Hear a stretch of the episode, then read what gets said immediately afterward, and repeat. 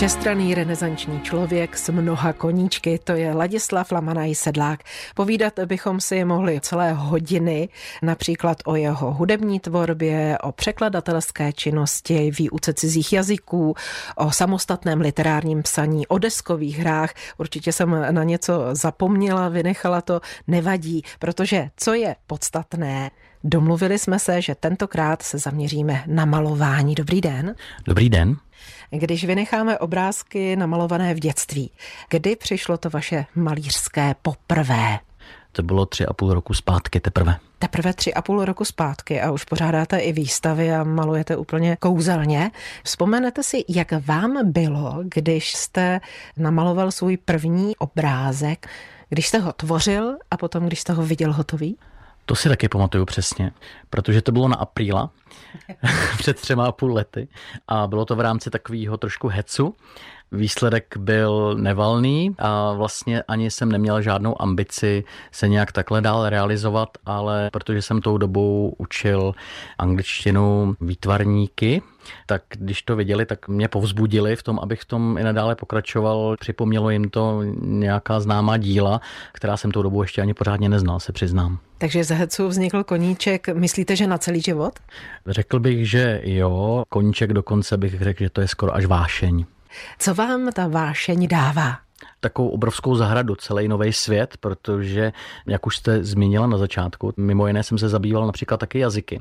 A ono ta výtvarná řeč je vlastně taková hodně specifická, kterou můžeme zase předat nějakou informaci na jiný úrovni, než když to děláme verbálně. A kromě toho, že já předávám něco ostatním, taky mi to výtvarno pomáhá zase hlouběji vnímat svět kolem mě a díky tomu se mi otevřelo to pasivní vnímání umění a začal jsem se zajímat o umění jako takové a různá symbolika nebo celkově výtvarno můj život velmi obohatilo a v dnešní době už po těch třech a půl letech si vůbec nedokážu představit, že by to bylo jinak. Co je pro vás důležitější? Je to nějaký ten vnitřní osobní prožitek při malování, anebo ta komunikace s okolím, těmi symboly? Já si tu komunikaci při tom samotném malování ani tolik neuvědomuju.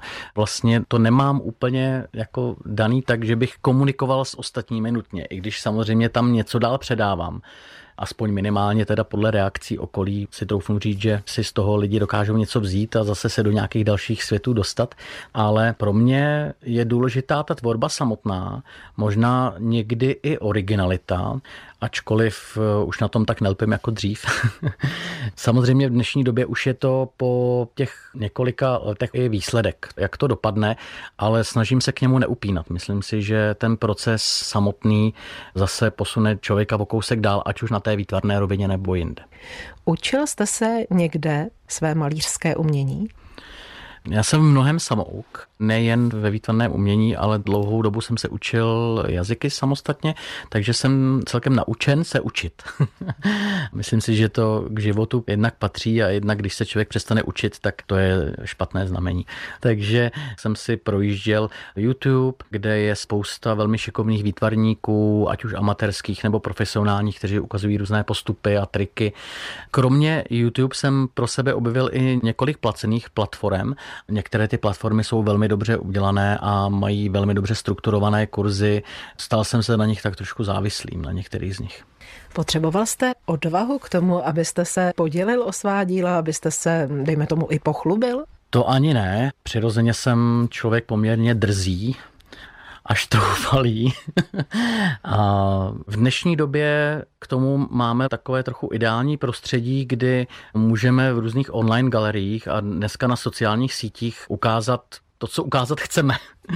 A pro mě začal například Facebook sloužit jako taková virtuální galerie, kde jsem se nemusel bát to zveřejnit a to vizuálno je takový věčný. Zvlášť, když je to obraz, člověk nemusí s tím strávit spoustu času, podívá se, vidí, zaujme, nezaujme a dokáže okamžitě reagovat. Tak pro mě ty reakce byly bezprostřední a zajímavý a obohacující. Takže díky sociálním sítím jsem si troufnul nejdříve to vystavit online a později i pořádat výstavy v reálném světě.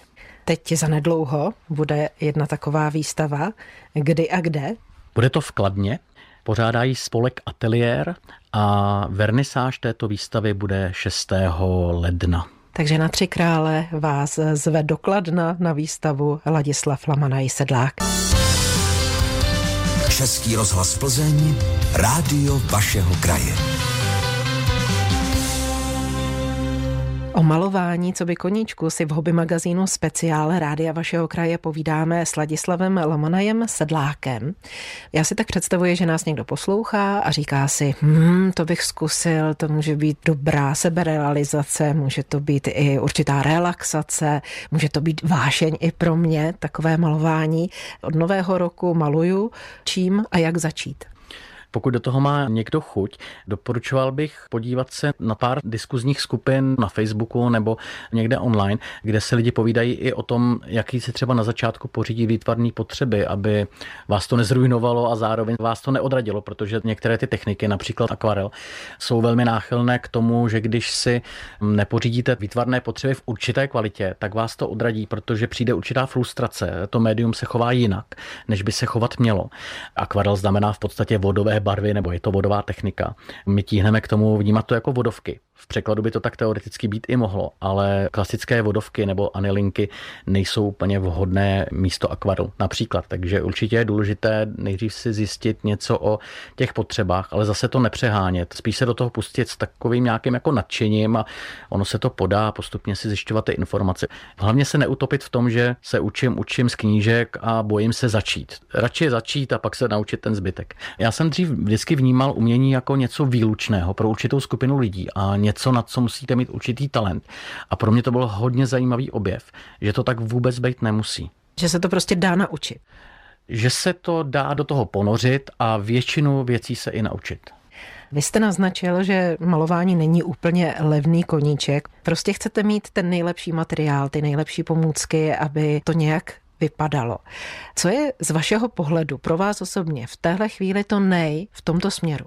Co se týká těch potřeb, záleží na té technice samotné. Teda já budu mluvit hlavně o akvarelu, který i na ty pomůcky patří k tím choulostivějším technikám. Určitě doporučuji zaměřit se na kvalitní papír. To je úplná priorita. Koupit si třeba tři středně kvalitní štětce různého typu a poté potřebujete ještě barvy a tam už to nemusí jít až do vysokých částek, protože akvarel je vodová technika a spousta barvy je ředěná vodou, takže vám ta barva dlouho vydrží. Když třeba ji koupíte velmi draze v malých tubičkách a říkáte si, že vám to vystačí na krátkou dobu, tak nakonec zjistíte, že ten akvarel je v tomhle velmi střícný a úplně vám nevyseje peněženku. Z papíry je to horší. A ještě pořád si mícháte vy malíři barvy, anebo už je to tak, že ta nabídka na trhu je natolik pestrá, že všechny možné odstíny jsou k dispozici a dají se sehnat? Nabídka je příliš pestrá. Barev je tolik, že kdybyste si je měla všechny koupit a nevěděla, kterou máte použít, pak by vás to hodně stálo a ani byste nevěděla, po které zrovna v ten daný moment sáhnout. Je fajn naučit se míchat barvy, aspoň částečně, a postupně si dokupovat odstíny, které třeba zjistíte, že používáte často. Dokonce vycházejí sady, které nosí přízvisko některých z mého pohledu třeba akvarelových umělců, najednou tam vidíte ten rukopis i v takovéhle záležitosti, kterou by člověk normálně ani nečekal. Inspirujete se u ostatních a nebo se snažíte být opravdu osobitý sám sebou? Nerad obkresluju, nerad kopíruju styl, ale beru si spíš různé triky a rady, které mě zaujmou. Když vidím na obraze něco, co mi velmi zaujme a třeba toho umělce pak dál sleduju, tak se snažím zjistit, jak to udělal, nebo si přijít i na vlastní techniky. A pro mě ten osobní rukopis je velmi důležitý a proto třeba nejsem úplně příznivcem hyperrealismu, který teď v poslední době nabývá na velké oblibě, kdy v podstatě je člověk schopen nakreslit obraz, který vypadá stejně jako fotografie a pro mě takový obraz postrádá smysl. Je to sice hezky jako třeba dárek nebo jako pozornost a určitě to obdivuju jako řemeslo, ale už tam nevidím ten rozměr, proč bych měl si pořizovat obraz místo fotografie. Kde berete inspiraci, pokud se jedná o motivy? Inspiraci nakázím všude kolem sebe. Já jsem se vzhlédl v tom výtvarném umění především v malbě krajin a urbanistických krajin, ale nevyhýbám se ani jiným motivům. Pro mě je velmi důležitý promítat do těch maleb svět kolem sebe, nebo třeba nějaké mé představy a sny. Takže když mě uvidíte někde pobíhat po přírodě, tak velmi často fotím na telefon. Ostatní to někdy vnímají, že už to někdy přeháním, ale já hledám různé pohledy, hledám si motiv pro obraz. Obraz má výhodu v tom, že nakonec do něj můžete dát jenom to, co chcete. Můžete si tam i přidat něco, co tam ještě není. U té krajiny se to dělá s postavami nebo třeba s vozidly a podobně, s nějakými prvky, které trochu oživují tu krajinu, které tam ani vůbec původně nemusí být a vy stejně to místo poznáte. Jak ten obraz, váš obraz vzniká? Děláte si nějaké náčrty předem, děláte si nějaké studie? Dlouhé studie mě zdržují. Nemám na ně tu správnou povahu. Nicméně občas, když chci dělat strukturovanější obraz, tak to tak udělám, ale spíše si udělám jenom rychlý náčrt tuškou podle složitosti toho samotného motivu a občas kreslím z hlavy a vymýšlím si motivy vlastní. Někdy i abstraktní motivy záleží zrovna na tom, jak mi to přijde počtětec, jak se říká. Kde najdeme vaši virtuální galerii pod jakým názvem? Mám všechno zatím na osobním profilu Láďa Lamanaj Sedlák, ale už začínám uvažovat i o založení galerie. Takže na osobním profilu na Facebooku. Na Facebooku. Ta díla může vidět vlastně kdokoliv z celého světa tím pádem. Máte nějaké ohlasy nejenom ze svého bezprostředního okolí známého? Loni mě velmi příjemně překvapil jeden režisér jednoho velmi známého seriálu, který se mi ozval a chtěl obraz. Dražil jsem ho na charitu před štědrým dnem, tak mě velmi příjemně překvapilo, že někdo takový se o moje obrazy zajímá, někdo, kdo sám má tvůrčí povahu. Letos se mi ozval jeden angličan, který tady žije dlouhodobě v Plzni, vydával svou sbírku básní v Americe Požádal mě, jestli může na tuto sbírku použít můj obraz na přebal knížky a to mě nadchlo. Ta knížka už je venku, existuje. A ještě jsem si vzpomněl na jeden okamžik. Před několika týdny se mi ozvala kamarádka, chtěla si nechat potisknout plesové šaty jedním z mých obrazů, což se nakonec i stalo a už v nich zazářila na tom plese. To je pro mě obrovská podsta a taková to propojení a vlastně neobvyklá propojení mě velmi, velmi těší a inspirují zase dál. Hostem v hobby magazínu speciál byl Ladislav Lamanaj Sedlák. Výstavu jeho obrazů Barevný svět můžete navštívit navštívit v lednu v ateliéru v Trojanově ulici v Kladně. Vernisáž se koná 6. ledna od 18.30. Drobný dárek pro někoho blízkého k novému roku. Někdy nám dá hodně zabrat něco vymyslet. Se zahradníkem Janem Krauzem pro vás máme tip. Co byste řekli na to darovat živou květinu v květináči, ale opravdu jenom nějakou drobnou, která se nabízí? Nabízí se třeba takový známý čtyřlístek, velice často darovaná rostlina. Ono vlastně darování rostlin na Nový rok tak už má dlouhodobou tradici. To se už praktikovalo za Keldů, kteří tady byli, nebo starých Germanů. Ty už si takhle dávali rostliny.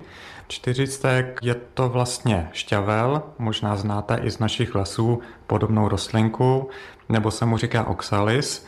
Je to rostlina, která je celku nenáročná, přes léto se může letnit, na zimu se ho necháváte vevnitř bytě na nějakém světlejším, ale ne tak teplém stanovišti. Ty čtyřlísky buď můžou být jako klasické čtyřlísky, anebo to můžou být i trojlísky. Ty jsou většinou zelenější, ale vždycky mají temný rudý střed nebo temný fialový střed. Jakou potřebují zálivku?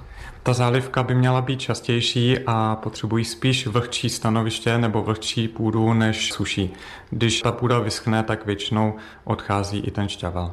Jak často bychom měli čtyřlístkům dodávat výživu a jakou? Většinou se používá standardní hnojivo, které používáte na pokové rostliny a dává se jednou za 14 dní. Samozřejmě, když ho máte letněný venku, tak tam se nechává přirozenému prostředí, tam se o něj tolik starat nemusíte. Čtyřlístek pro štěstí, to je taková klasika. Máte ještě nějaký nápad na další rostlinu? Mhm. Říká se této rostlince domácí štěstí. Je to v podstatě taková hodně drobná rostlinka, která pochází ze Sardinie nebo z Korziky. Ona má malinký lístečky, má malé přírůstky a třeba ve své domovině se používá i jako náhrada trávníků, takže tam se nepěstuje klasický trávník, ale tam se pěstuje domácí štěstí. Domácí štěstí, které kvete? Kvete, kvete ale nevýrazně. Ono je zajímavější spíš tím svým kompaktním růstem a hodně často si ho lidé dávají třeba i do závěsných květináčků. Tam postupně přepadává směrem dolů, takže vypadá úplně nádherně. Přidejte zase základní zásady péče o tuto rostlinu. Světlé stanoviště, ale nepřímé slunce, jsou hodně náročné na vlhkost, to znamená, potřebují spíš více zalévat, ale potřebují i hodně rosit. A přihnojovat domácí štěstí budeme? Na tu výživu nejsou příliš nároční, takže můžeme používat běžná hnojiva, která používáme i na ostatní pokové rostliny se zeleným listem, nebo se na to úplně vykašleme. Český rozhlas Plzeň. Rádio vašeho kraje. Vydařený rok má za sebou paní Ludmila Flíglová z Domažlic. Nejenže svůj koníček proměnila v podnikání, které ji živí, ale také uvedla na trh svoji knihu o pečení a zdobení perníčků. Obsahuje i rady, jak využít perníčky, které se úplně nepovedly nebo po Vánocích prostě zbyly. Ta základní je perníčky nastrouhat. Strouhaný perník se dá použít na spousty způsobů. Můžeme ho trošku strouhaného perníku nasypat do rajské omáčky, nebo ho můžeme smíchat s marmeládou nebo s čokoládovými krémy a použít jako podklad pod jogurtovou pěnu nebo pod puding, nebo si z toho můžeme udělat výborný medový kuličky, kde recept najdete kdekoliv na internetu i v knižce Tajemství perníčku ve vaší knížce, kterou jste nedávno vydala. Ano. Jakým způsobem a jak dlouho se koníček stává zaměstnáním, jak se přemění v povolání? Nejdřív jsem perničky zdobila jenom tak s dětmi na Vánoce, na Velikonoce. Potom jsem se rozhodla, že si udělám živnost, že si jen tak jako přivydělám zdobením perničků příležitostně. Ale jakmile jsem začala perničky zdobit na prodej, tak jsem měla najednou tolik objednávek, že jsem vlastně zdobila perničky celoročně. No a když potom jedete několik let práci a k tomu zdobení perničku téměř každý den, tak zjistíte, že vás ta práce tolik nenaplňuje a že byste raději dělali naplno ten koníček a pokusili se tím i živit. Takže u vás to šlo vlastně samo. No, tak neskusíš, nevíš, jak se říká, tak jsem si řekla prostě zkusím to a uvidím. Když by to nešlo, tak se vrátím zase zpátky do práce. Pro mnohé z nás může být domažlická perníkářka Ludmila Flíglová vzorem. Třeba se stejně jako ona také vy příští rok naplno pustíte do toho, co vás baví a stanete se sami sobě zaměstnavatelem. Každopádně všem, kdo si takhle plní své sny, přejeme hodně štěstí a držíme palce. Hobby magazín Zveme vás. Klub Přátel fotografie Karlovy Vary láká na výstavu Františka Panochy Fotostřih. Najdete ji do konce ledna v Karlovarské městské knihovně v pobočce Růžový vrch. Velké kouzlo malého zrnka. To je název výstavy, která je do 26. ledna k vidění v městské knihovně v Janovicích nad Úhlavou. Přibližuje pěstování a způsoby užívání kávy. O památných, významných a svědeckých stromech západní a centrální části Krušných hor bude ve čtvrtek 12. ledna v zimní zahradě Sokolovského zámku přednášet doktor Jaroslav Michálek. Začátek je v 17 hodin. Už po 25. se pozítří v neděli 1. ledna uskuteční novoroční výstup na Čerchov. Start je v 10 hodin v Caparticích, trasa necelých 9 kilometrů. Na 45. novoroční FIT výstup na Podhorní vrch zvou mariánsko-lázeňští turisté. Trasy jsou individuální, cíl u vysílače v sedle pod vrcholem od 10 do 14 hodin. Jubilejní 40. novoroční výstup k Homolce pořádají turisté odboru Slavoj Bečov nad Teplou. Start je ve 13.30 v Bečově, trasa 3 kilometry. V Nepomuku se můžete vydat na 20. novoroční čtyřlístek Špacír kolem Zelené hory. Jde o dostřední pochod s cílem od 14 do 15 hodin 30 minut na šibeničním vrchu Lipáku. Výjimečně pouze od 9 do 16 hodin má zítra v sobotu 31. prosince otevřeno zoologická a botanická zahrada města Plzně. Zejména pro rodiny s dětmi připravila silvestrovský program, který bude probíhat od 10 do 12 hodin 30 minut. Slovo má zooložka Miroslava Palacká. Na Silvestra bude v Zoo Plzeň silvestrovský dopolední soutěžní program. Budete si moct chytit zlatou rybku a bude tady silvestrovská stezka, kde můžete vyhrát nějaké ceny. Nejspíš jste si před chvílí říkali, kteří ptáčci asi uprostřed zimy zpívají doslov zooložky Miroslavy Palacké, která zvala do plzeňské zoo. Byli to kanárci, ale ne jen tak ledajací. Tohle je olomoucký kanár. Jediný kanár, který byl vyšlechtěný u nás v Čechách, takže zase něco, na co můžeme být u nás pišní. Dovezli jsme ho přímo od člověka, který vlastně je vyšlechtil, od pana Veselého z Olomouce, protože to jsou naši kolegové z Zoo Olomouc. Teďko mají, co se týče chovu, pauzu. Máme je teda vevnitř, ale jsou v místnosti, kde je kolem 10 stupňů, to jim absolutně stačí. A tyhle ty kanáři jsou teda zvláštní tím, že mají chocholku, a byly vyšlechtěný tak, aby měli tři barevné rázy, bílý, žlutý a červený. My máme červený a žlutý. Oni jsou krásně žlutaví, sice ne tak zářivě, jak bych od kanárku očekávala. Momentálně mají vlastně zimní šat, takže to je v době, kdy se nic neděje, mají pauzu, ale na jaře půjdou do toku a ty samečkové tak se nádherně vybarví úplně do žluta a barevný ráz bude úplně červený, takže to si ještě počkáme. Takže kanárek do červena. Ano, červený kanárek. Hodí se pro běžného chovatele? Je to kanár jako každý jiný. Kanárkáři budou vědět, že je to na jednu stranu druh zvířete, který je velmi odolný a otužilý a dokáže ho chovat kdokoliv prakticky, ale jsou tam samozřejmě některá úskalí. Která? Nesmí to zvíře zatučnět. Je spousta druhů ptáků, kteří právě sem nemůží z toho důvodu, že lidi jim hodně přilepšují. A kanár vlastně je odolný zvířátko, který dokáže přežít ve velmi prostých podmínkách a stačí mu opravdu ty základní semínka a potom v době hnízdění samozřejmě potřebuje trošku přilepšit živočišnou potravu. Teď v zimě jsou pochopitelně uvnitř, o tom jste mluvila. V letní sezóně jsou běžně ve venkovní voliéře? Ve venkovní voliéře zatím nemáme, protože jsme se dovezli teprve v loňském roce a teď si jakoby chceme namnožit, ale v příštím roce už naše odchovy, letos jsme odchovali šest mláďat, tak budou vidět v našem expozičním bytě tady na statku a budou vevnitř proto, aby je neslovila škodná. A hned máme na co se těšit v průběhu příštího roku.